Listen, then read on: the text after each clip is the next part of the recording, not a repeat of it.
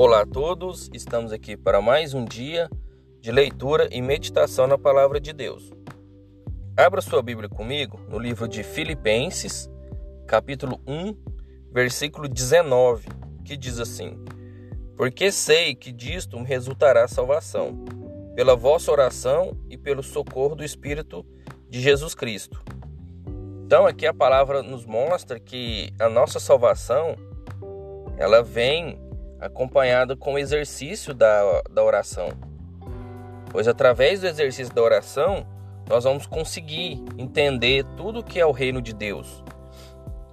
E conseguindo entender tudo que é o reino de Deus, nós vamos conseguir saber o que, que a gente tem que fazer e quais são os recursos que a gente tem. Que o Espírito Santo, ele vem e vem nos ajudar, vem nos socorrer, vem nos consolar para que a gente não perca a esperança na salvação, para que a gente não perca a esperança na vida eterna. Pois a gente às vezes passa por um momento difícil e às vezes pensa em desistir, pensa que é, o caminho com Deus é muito difícil para a gente fazer, mas é porque às vezes a gente está sozinho e caminhar sozinho não é fácil.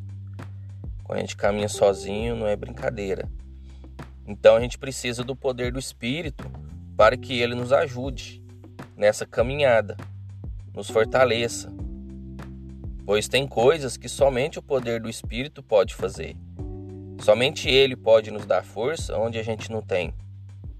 Então a gente precisa entender isso e ter essa maturidade.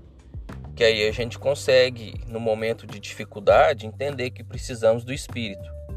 E a gente vai fazer como? A gente vai orar para que o poder do Espírito venha novamente até nós e nos fortaleça.